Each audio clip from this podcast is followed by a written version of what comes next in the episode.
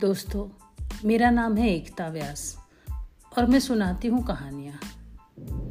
वसंत ऋतु का आगमन हो चुका है। चारों तरफ़ फूल ही फूल खिल रहे हैं। हवा की शीतलता भी कुछ कम हो गई है। वैसे तो वसंत ऋतु का दूसरा नाम प्रेम की ऋतु भी है। चारों तरफ़ सिर्फ़ और सिर्फ़ प्रेम का ही वातावरण है। इस प्रेममयी वातावरण में मैं आज आपको एक ऐसी कथा सुना रही हूँ, जो प्रेम कथा तो है ही, और पाँच हज़ार साल पुरानी है। किंतु अब तक जीवंत है। इसको आज भी इतनी ही शिद्दत से सुना जाता है। बल्कि मैं तो ये भी कहूँगी कि पाँच हज़ार साल के बाद भी इस कथा को उतनी ही शिद्दत से जिया जाता है। तो सुनिए कहानी, एक पाती प्रेम की।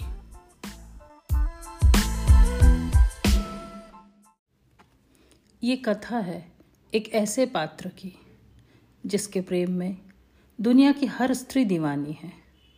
इस मोहक व्यक्तित्व की चाह में दो चार माह की कन्या से लेकर नब्बे साल की वृद्धा तक है।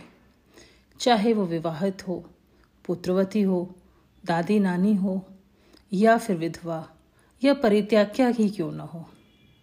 मेरा तो यहाँ तक दावा है कि बीसवीं सदी के तेईसवें साल में हर स्त्री इस प्रेम की चाह में है, चाहे वह पब्लिक स्कूल जाने वाली हो या ऑफ़िस जाने वाली।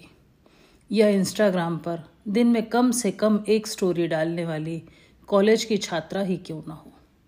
या फिर वॉकिंग शूज़ पहनकर नाती पोतों सग गार्डन में रोज़ रिंगा रिंगा रोजेस गाने वाली मॉडर्न ग्रैंड मदर ही क्यों ना हो? यह कथा है एक व्यक्तित्व से शाश्वत प्रेम की। जो साधारण मनुष्य तो है, राजनीति और कूटनीति में भी मानता है, जिसका शरीर वज्र के समान है, किंतु मन मोम जैसा है। उसके चेहरे पर एक अप्रीतम सौंदर्य है और उसकी मुस्कान आपको मजबूर कर दे कि आप उससे प्रेम करें, यानी कि टॉल डार्क हैंडसम इंटेलेक्चुअल शानदार व्यक्तित्व का मालिक। शायद टॉल डार्क हैंडसम का कॉन्सेप्ट इन्हीं की देन है। दुनिया का एकमात्र एलिजिबल बैचलर जिसे अब तक कोई परास्त नहीं कर सका। जब इस पात्र की रचना हो रही थी, तब शायद लेखक ने भी नहीं सोचा था कि यह पात्र इतना लोकप्रिय हो जाएगा। कभी कभी कोई कोई पात्र कथाकार के जहन में समा जाते हैं। और वह उससे वही लिखवाते हैं जो वह स्वयं लिखना चाहते हैं। तो इस पात्र ने भी यही किया। कहानी की शुरुआत में पात्र ज्ञानी है, कूटनीतिज्ञ है और संपूर्ण स्वराज्य का सपना लेकर दुनिया में आया है।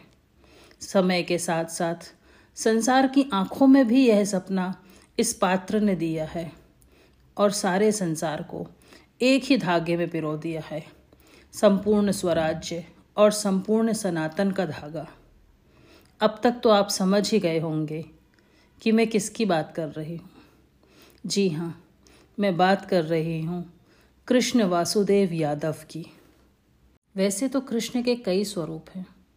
बाल स्वरूप गोपाल स्वरूप यानी ग्वाले का रूप, शिष्य स्वरूप, जो संदीपनी के आश्रम में पढ़ते हैं और गुरु दक्षिणा के रूप में उनको उनका पुत्र वापस लेकर देते हैं।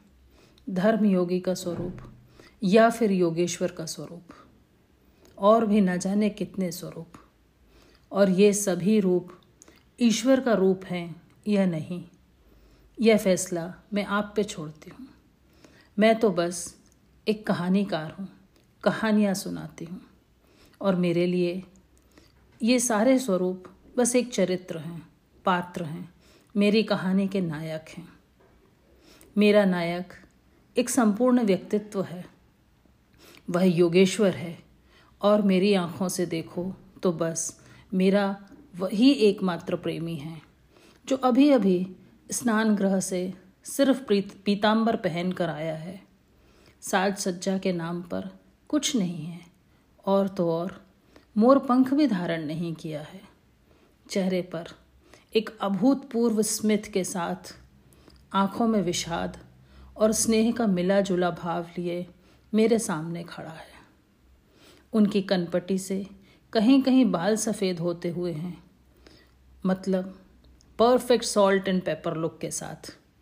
उनके कंधे इतने विशाल हैं कि ऐसा लगता है जैसे अभी अभी दो महासागर आकर कंधों पर शांत पड़ गए हों।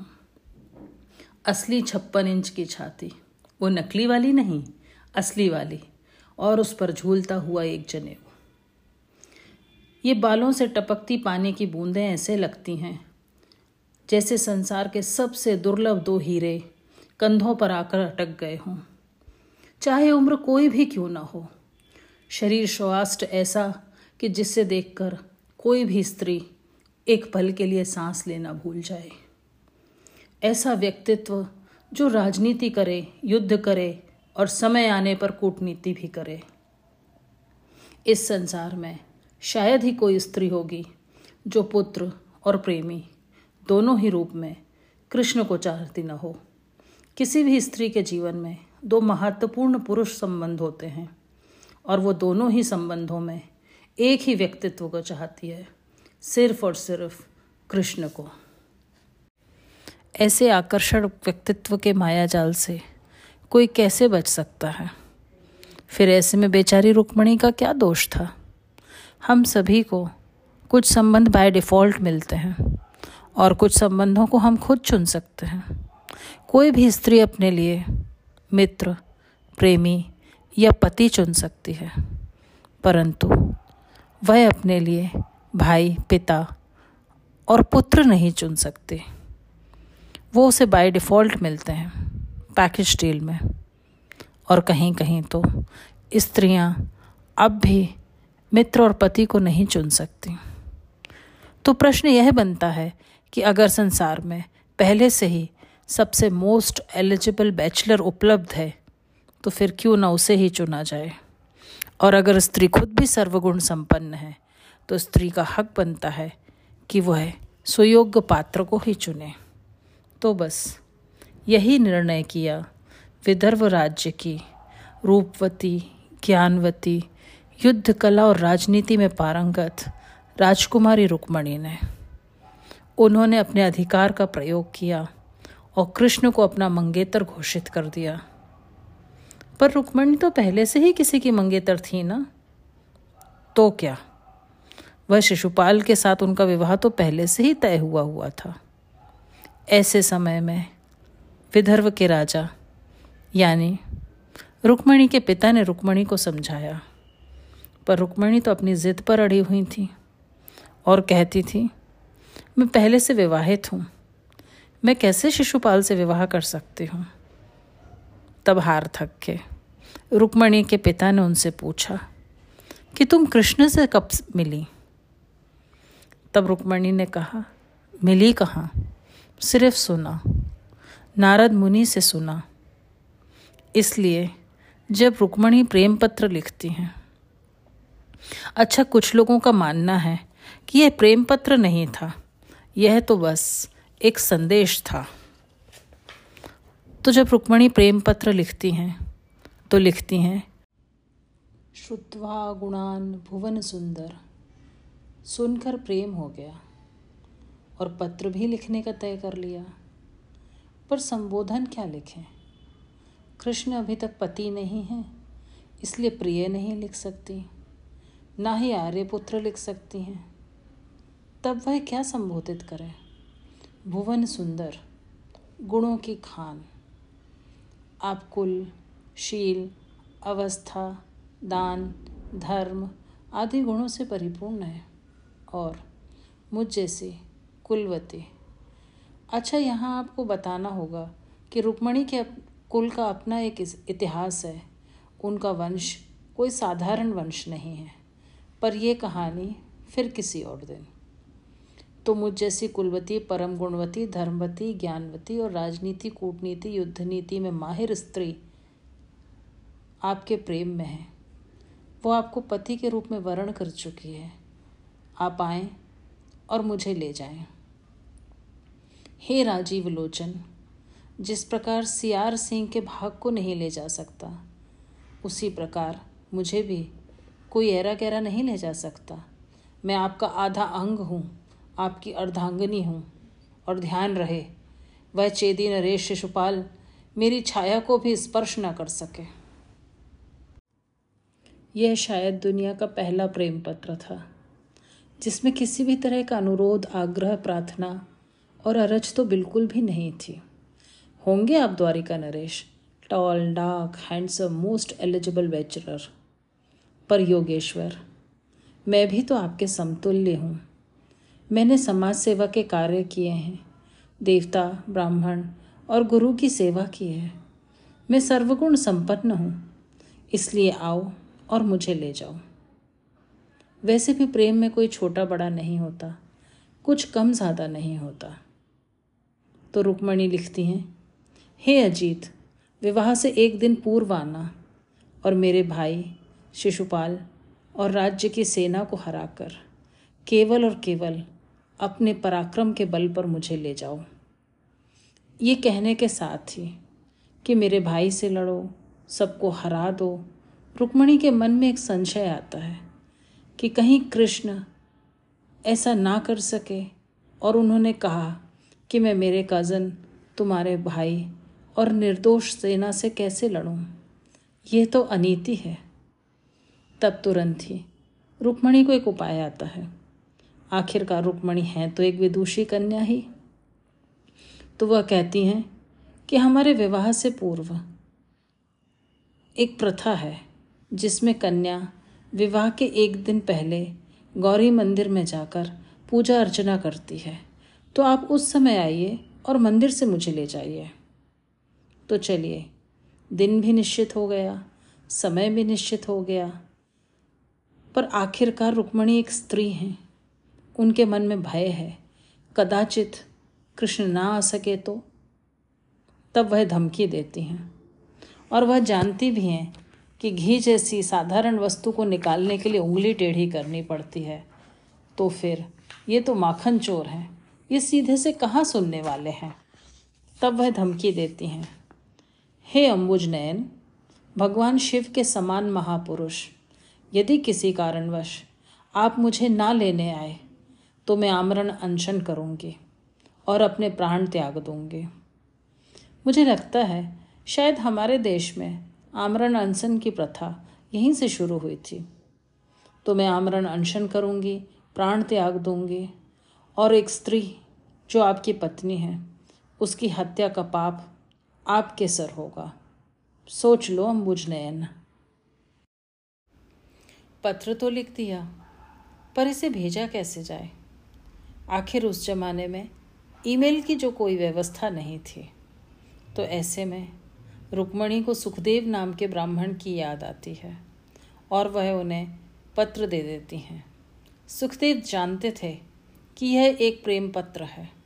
वो उसे लेकर सीधे द्वारिकाधीश के महल में पहुँच जाते हैं और पत्र देकर उन्हें सारी कहानी सुना देते हैं।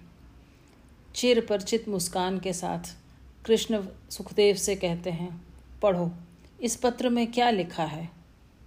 वो तो पहले से ही जानते थे कि ऐसा कोई पत्र आने वाला है। पर बेचारे गरीब ब्राह्मण से क्या गलती हो गई? उसे क्यों धर्म संकट में डाल रहे हो भाई? किसी और का प्रेम पत्र पढ़ना तो गलत बात है।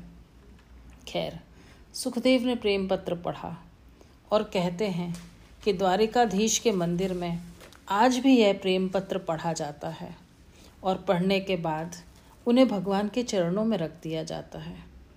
पर मेरा तो मानना है कि शायद मंदिर से जब सारे पुजारी बाहर निकल जाते हैं, तब द्वारिकाधीश इस पत्र को अपने तकिए के नीचे रखकर सोते होंगे, या फिर शायद सीने से लगाकर सोते हों।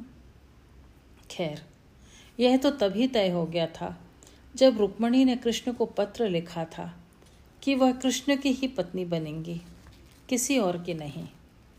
किंतु कृष्ण के एक बड़े भाई हैं, जो अपने भाई को ऊंच नीच समझाते हैं, दुनिया से अवगत कराते हैं और कहते हैं कि यह सब छोड़ो, क्यों खुद को मुसीबत में डालना? पर समझाने से अगर कोई मान जाए तो वह कुछ भी और हो सकता है, पर कृष्ण तो बिल्कुल भी नहीं हो सकता। और अगर आजकल का कोई प्रेमी होता तो शायद वह भी यही करता, चुपचाप अपने घर में बैठता और रुक्मणी को अवॉइड करता। अब कृष्ण अपने रथ पे सवार होकर ब्राह्मण देवता को साथ लेके गौरी मंदिर पहुँचते हैं। वहाँ पहले से ही रुक्मणी पूजा अर्चना में व्यस्त हैं और सोच रहे हैं कि पत्र तो लिख दिया, भेज भी दिया, अब तक शायद मिल भी गया होगा। तो क्या कृष्ण आएँगे? यदि किसी कारणवश वो ना आए तो जीवन भर के लिए रुक्मणी को शिशुपाल की पत्नी बनकर रह जाना होगा। तभी अचानक धूल का एक ऐसा तूफ़ान आता है जो सूर्य नारायण को भी निकल लेता है चारों तरफ़। बस अंधेरा ही अंधेरा है। कुछ भी दिखाई नहीं देता है। ऐसे में एक मज़बूत हाथ रथ के बाहर आता हुआ दिखाई देता है और बिना देर लगाए रुक्मणी अपना हाथ योगेश्वर के हाथ दे, में दे देती हैं। और ये वही समय था जब कृष्ण और रुक्मणी का पाणिग्रह हो जाता है। कितना अद्भुत दृश्य होगा कि रुक्मणी को कुछ दिखाई नहीं दे रहा। कौन है जिसके हाथ में वो अपना हाथ दे रही हैं? पर उनके मन में एक विश्वास है कि यह सिर्फ़ कृष्ण का ही हाथ है। और कुछ देखे बिना वो अपना हाथ भगवान के हाथ में दे देती हैं। यही तो प्रेम है। जैसे ही रुक्मणी अपना हाथ कृष्ण के हाथ में देती हैं, कृष्ण, एक पल की देर लगाए बिना ही रुक्मणी को उठाकर रथ में रख लेते हैं। क्या ऐसा विश्वास हमारे मन में हो सकता है कि हम बिना किसी को देखे, बिना भगवान को जाने, उनके हाथ में अपना हाथ देते हमें हाथ देना आना चाहिए, वो उठाना तो जानते हैं। साथ ही मन में यह विश्वास भी होना चाहिए कि हम जब भी कोई पत्र लिखेंगे, हमारे हर एक पत्र के जवाब में कृष्ण ज़रूर आएँगे। चाहे वो किसी भी रूप में क्यों ना आए, उन्हें हमारे पत्र का जवाब देना ही होगा।